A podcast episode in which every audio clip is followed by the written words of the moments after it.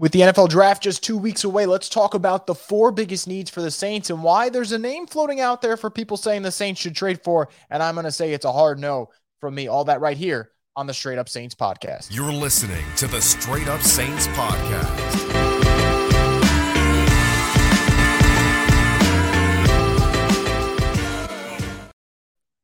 What is up, Who Dat Nation? Welcome back inside another edition of the Straight Up Saints podcast. And this podcast is brought to you guys by the Birdsall Law Firm, the official injury lawyers of Boot Crew Media. They're lo- located at 918 Poydras Street by the Superdome. And you can give them a call at 504 523 5413 if you or someone you know has been involved in an accident. That's Birdsall Law Firm, the official injury lawyers of Boot Crew Media. So the NFL draft is, in terms of being precise, by the time you listen to this, it's about 15 days away. But in reality, we're really at that two week mark and it's getting exciting to the point where you start kind of theorizing and speculating about who will be the next member of the New Orleans Saints. And I know for fans, this is kind of the point in the year where you kind of pick who your guy might be, right? Uh, who your favorite prospect is, who you would love to see on the Saints team. And that's all fine and dandy. I actually think for me, this year is probably one of the few seasons where I haven't had that. You know, it's not that there's not prospects that I don't like. There, there are a bunch of prospects that I think make a lot of sense for the Saints. There's just not that one guy out there that, you know, I'll bang the drum and be like, man, I'd love to see him in New Orleans. You know, for example, last year, I remember uh, I loved the idea of Jameson Williams, albeit he was hurt. Uh, and then even guys like Chris Olave, I thought would be great. And, and thankfully, the Saints were able to go get Olave in the first round. That said, there are needs that I feel like, positionally speaking, that the Saints need to address in this upcoming draft. And they don't. I think those are flaws that could be exploited during the course of the regular season. And if the Saints aren't going to reach their ultimate goal, which is to make the playoffs and then see what happens from there, you'll look back and be like, man, it's because you didn't really address those flaws at the end of April when you had a chance to. Uh, so without further ado, let's go into what I believe are the four biggest needs for the New Orleans Saints. And I'm going to leave one off this list and I'll explain why after. I think it's something that Saints fans are talking about. And I kind of think that it's a little bit overblown right now. And I'll get to it and I'll explain in just a minute. So let's start off with number four on this list. Uh, and you guys might be surprised by it, but I, I'm going to stick with my guns here. I'm going to put linebacker. I think linebacker is a sneaky position of need for the Saints in the sense that you lost Kaden Elliss. I thought it was a big loss. I know he technically, in theory, got overpaid by the Falcons because they paid him as one of the 20 highest paid linebackers in all football right now. And, and I could see from that standard, yeah, maybe that seems like an overpay to some, but I think Kaden Elliss was highly versatile, really productive towards the end of the season. So you lose him. And while Demario Davis and Pete Werner as your week one starters on paper, it's great. There is always a concern that at a physical position at linebacker, what happens if one of them goes down? Who steps in? Um, you know, and and yes, guys like Andrew Dowell could surprise us, and that could very well be the case. But for New Orleans, you also should be planning for tomorrow, not just for today. And I think with Demario Davis, he did decline a little bit last year, and while he's still a good player, you know that the end is in sight in terms of his best years. They're gone now. And it doesn't hurt to go out and maybe in round two, maybe in round three, go attack that position and get a young guy in there that can work his way up and maybe he'll form a dynamic duo with Pete Werner at some point. So, number four, that's going to be my need there. Number three, I'm going to go with offensive guard. Uh, I was thinking about putting that in two. I very well could put it at two. I think two and three are interchangeable for me. But let's go offensive guard. And I think the main reason for offensive guard is it's a really dire need post 2023. What do I mean by that? Well, let's start off with Andrus Peat. Andrus Peat will be a free agent after this season's over. Now, I know some of you guys just listen to that and you go, thank God he's out of here after 2023. And, and I get the frustration. Trust me. I'm not sitting here crying about whether or not Peat leaves in 20 uh, after 2023 season. But that would be one starter in theory off the team. But it's not just him. Cesar Ruiz, who on the flip side actually had a really good season in 2022 and showed us that he could be an impact player for the New Orleans Saints. His fifth year has not yet been exercised by the Saints. And I would make the argument that it shouldn't because it should go one of two ways for the Saints. It should be you don't exercise it, he doesn't look great, and you either keep him for a cheap deal or you let him walk elsewhere, or he does play well. You say that's back to back seasons of him playing good football. And you think that that's the player he is, not the player you saw the first two years. And you sign him to an extension on terms that you would like, where the salary cap number isn't bad, where you can kind of dictate the contract any way you may want. So Saints could exercise a fifth year option. I just kind of think it makes sense if they don't right now. So you have two offensive guards that could not, they might not be here next year, if we're being honest about it.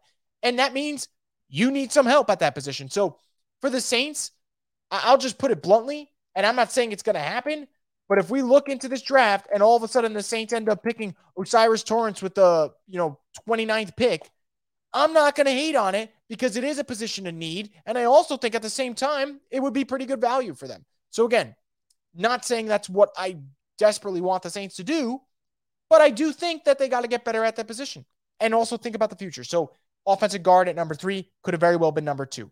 Number two for me, I'm going to go running back. Now, some of you might be like, Chris, they signed Jamaal Williams. Haven't you heard? And I have heard, and I was pretty excited about that signing. They have to still add another back to that position group. Let's not forget that Alvin Kamara could very well miss six games, eight games, whatever suspension the NFL might feel is necessary to hand out to him. And if that were to happen, it's Jamaal Williams and who else? Do you trust Eno Benjamin? I can't say I trust him yet. Could very well be the guy, but I don't trust him yet. He's barely done anything in a Saints uniform. And also, let's not forget, gone from the Cardinals, even though he was playing well, and then the Texans got rid of him quickly. Teams don't just magically get a uh, get rid of the guy on two different squads. I, I just think that there's something there other than football reasons. So you can't trust Eno yet. Now, maybe he does become it. That would be great for the Saints in terms of asset management. But either way, go out there and get a running back that you think can give you that depth and give you that burst that you're going to need when Alvin's not there. Could be Tyjae Spears uh, from Tulane. Obviously, I know that people like Evans from Ole Miss, uh, the TCU running back, I believe Miller, another player that people have linked to the Saints. I don't really, I'm not going to be picky about the option here. I think for the Saints, there's a lot of running backs that you get at the end of day two, early day three that can make an impact this upcoming season. So get another running back in there because the worst thing for this Saints team is they don't get another running back and you start off the season and it's Jamaal Williams and who? You don't want that. Now, Alvin and Jamaal Williams, absolutely. I think that is the type of pairing that the Saints can lean on and win a lot of games because they're leaning on the ground game. But again, it's not a perfect scenario. The Saints probably aren't going to have Alvin for all 17 games. Go get another back in there. That's why I put running back at number two. But number one, and I'm lumping them in together defensive end and defensive tackle just to form defensive line. I can't stress it enough. People who think the Saints defensive line is set and ready to go, you're out of your mind. You're you're just out of your mind because if you look at this roster right now, you overhaul the defensive tackles, bringing in Shepherd, bringing in Saunders. Okay, sounds great, but we don't know what they're going to be in Dennis Allen's system. We know that Cam Jordan's a ball player that's going to step up and he'll probably be healthy for almost every single game and he's going to produce and he's going to be a good run defender. But who's across from him? Carl Granderson. All right. I mean, that's a situational guy who did step up at the end of last year, but that isn't your defensive end starting caliber guy for 17 games that you love. How about to Tanoh Kpassagnon? Another guy, interchangeable with defensive line. Can you play him in the interior?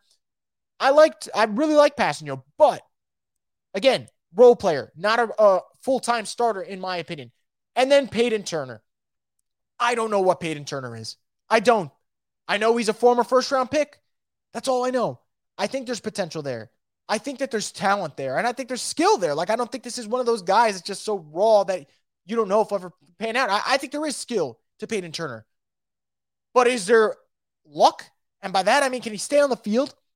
I mean, the guy got injured after trying to get out of a pile up on a big play that he made. Like that's just shit luck. That's all I could put it for him. So I do think there's options at defensive end, right? But do you trust any of them to be a full time starter? Absolutely not. So I think the Saints need to get better at defensive end, but defensive tackle too. You're bringing in two new guys. Out goes Shy Tuttle, out goes David Onyemata, in comes Khalen Saunders, in comes Nathan Shepherd. And now you have to decide if you upgraded at defensive tackle, stayed the same, or got worse. Either way, I thought defensive tackle was going to be position to need coming into this draft. So what do you say now when you have new faces in a new place? I just don't know. I really don't. I really, really don't. So to kind of put it into perspective for me, linebacker, offensive guard, running back, defensive line. Those are the four needs that I think are there for the Saints. Now, you might be asking, what about wide receiver, Chris? Don't you want to see Jaxon Smith-Njigba on the New Orleans Saints? And yes, in a perfect world, in La La Land, yes, I would love to see JSN lined up with Michael Thomas, lined up with Chris Olave, lined up with Rashid Shaheed. That sounds absolutely amazing. But let me say this about wide receiver and why I think people who want a wide receiver in the first round are really underestimating what they have at the current position and overestimating what they have at other positions. If Michael Thomas goes down again, the Saints still have Chris Olave, who I believe is a wide going to be a wide receiver one, almost won rookie of the year, despite having okay quarterback play at best, and should get even better in year two. And behind him is Rashid Shaheed, who almost had 500 receiving yards, despite not really becoming a full time starter for this team until November. And he played great in December and played great in January. And every game, he looked like he was improving. How about that kid? I think he deserves some credit. Now, after him, it's not great, right? Bryan Edwards, Kirk Merritt. I get that. But let's go look at the defensive ends. What happens if Cam Jordan goes down? You are looking at Carl Granderson and Payton Turner as your starting defensive end. Do you want that? Not so sure about that. How about linebacker? If one of Pete Werner or Demario Davis goes down, you are looking at maybe Andrew Dowell starting at linebacker. You are looking at them maybe shuffling around and saying, all right, do we throw Zack Baun in there? Do we throw in D'Marco Jackson, the former rookie out of uh, App State? These are like all unknowns. Whereas for the Saints, it's like, yes, if Michael Thomas goes down, that stinks.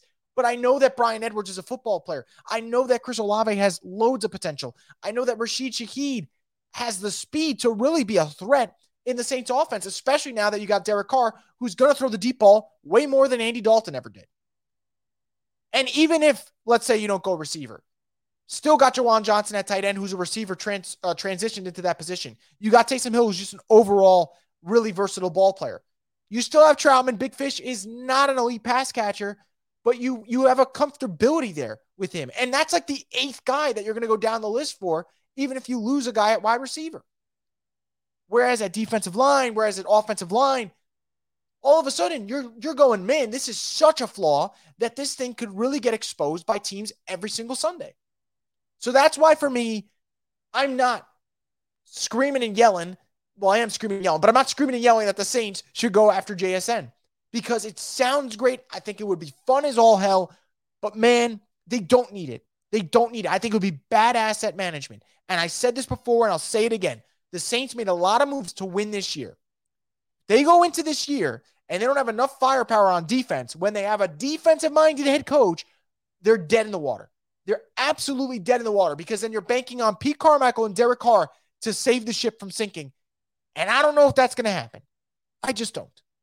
So invest in the defense. For the love of God, you have Dennis Allen as your head coach. He's a defensive minded coach. Make sure he's got the firepower out there. And that's why I'm going to continue to feel this way about those spots. Now, before I wrap things up, I want to talk about Devin White. Yes, the Bucs linebacker, Pro Bowl talent. No doubt about it. He has the skills to be one of those guys that every Sunday you turn on the TV, you can't wait to see how Devin White plays. Now, Rumor was he wants out. He wants to get traded. Wasn't happy with his contract demands. And that brought on the question on Saints Twitter should the Saints trade for Devin White? No. No, no, absolutely not. This has nothing to do with Bucs bias. This has nothing to do with being mad about Devin White, you know, injuring Jameis Winston. It's irrelevant. All those things are irrelevant to me. It's what I said earlier in the show. And I'm going to say for a lot of times this season if the Saints don't do the right thing asset management. The Saints should not be trading draft picks to acquire young talent on good contracts that are reasonable salaries that could mold into players that fit their vision. For Devin White, who wants a big contract, is coming off a terrible season. Don't look at the numbers and get confused. He had a terrible season.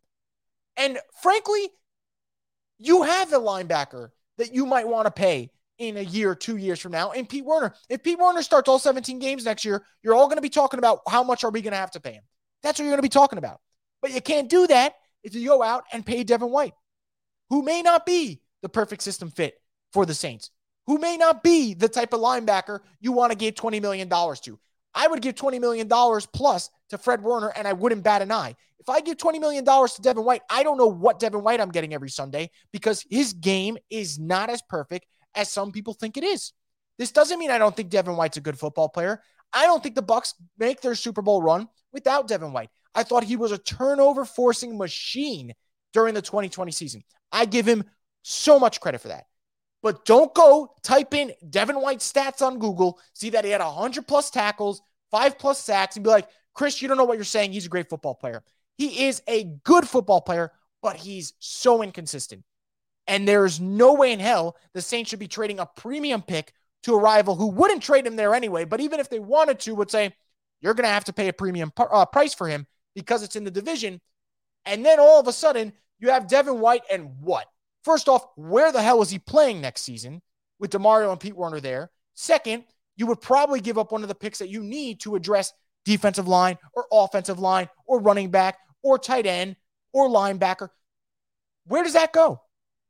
So sometimes, guys, when these players become available, don't just jump out and say, yes, the Saints should acquire him. Don't. It's not worth it because this guy is not in the Saints' eyes right now, in their vision, what they're building. He makes zero sense for them. Zero. Just like DeAndre Hopkins, no offense, guys, makes zero sense for the Saints. Asset management. How much do they cost? What does it cost to acquire them? What does it fit in the salary book? What do I got to pay him after this season? There's levels to all this. And I don't think Devin White makes any sense for the Saints. And I apologize if it seems like I'm being anti Devin White. I think he's a good football player. I think he deserves an extension, but it shouldn't be from the Saints. And he is not one of the three best linebackers in football. I'm sorry, LSU fans. It's the truth. I'm sorry. He's just not. So that's where I leave it with the Devin White thing. May get a little animated about it. I apologize. But man, it, w- it would be the dumbest thing for this team. Dumbest thing if they were there. And the good thing is, it's not going to happen. So I don't know why I'm worrying about it. Anyway, now, before I wrap it up, one more thing I want to say, and this goes back to the draft. There's going to be a lot of talk about whether or not the Saints should trade up. Whatever I say isn't going to stop this team. If they like someone, they're going to trade up every year. We're watching the draft. They say the Saints trade up, and then we got to sit there, do our prayers, and hope they didn't draft someone that they're going to regret in two years, three years' time. Cough, cough, Marcus Davenport.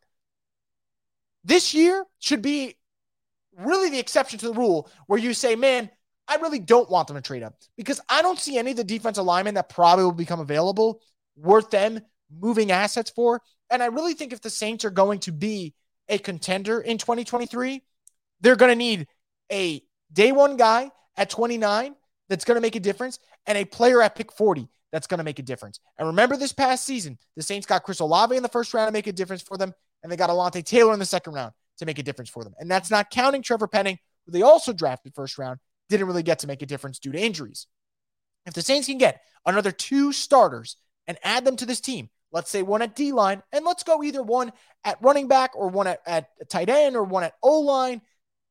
I would be I would be great with that. I think the Saints got to get better in the trenches anyway. So if they can add another guard, get better at O line, and get better at defensive line, or hell, double up at defensive line, I think that suits them way better than trading up into the teens to get maybe Lucas Van Ness, who I do admittedly like, but I'm not so certain he is going to be a day one immediate impact player.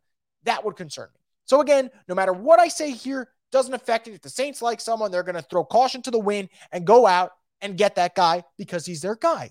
But this draft, outside of the top 10, is outside of the guys like Wilson and obviously uh, Carter and some other premier pass rushers out there, I don't look at this this draft class and think to myself, man, there's a guy that you got to really sell the farm for. I just don't. I don't. I don't think Myles Murphy's the type of guy that I'm trading pick 40 and pick 70 something and I'm getting Murphy. I don't. Now, if the Saints do it, we'll evaluate him. We'll see what he brings to the table.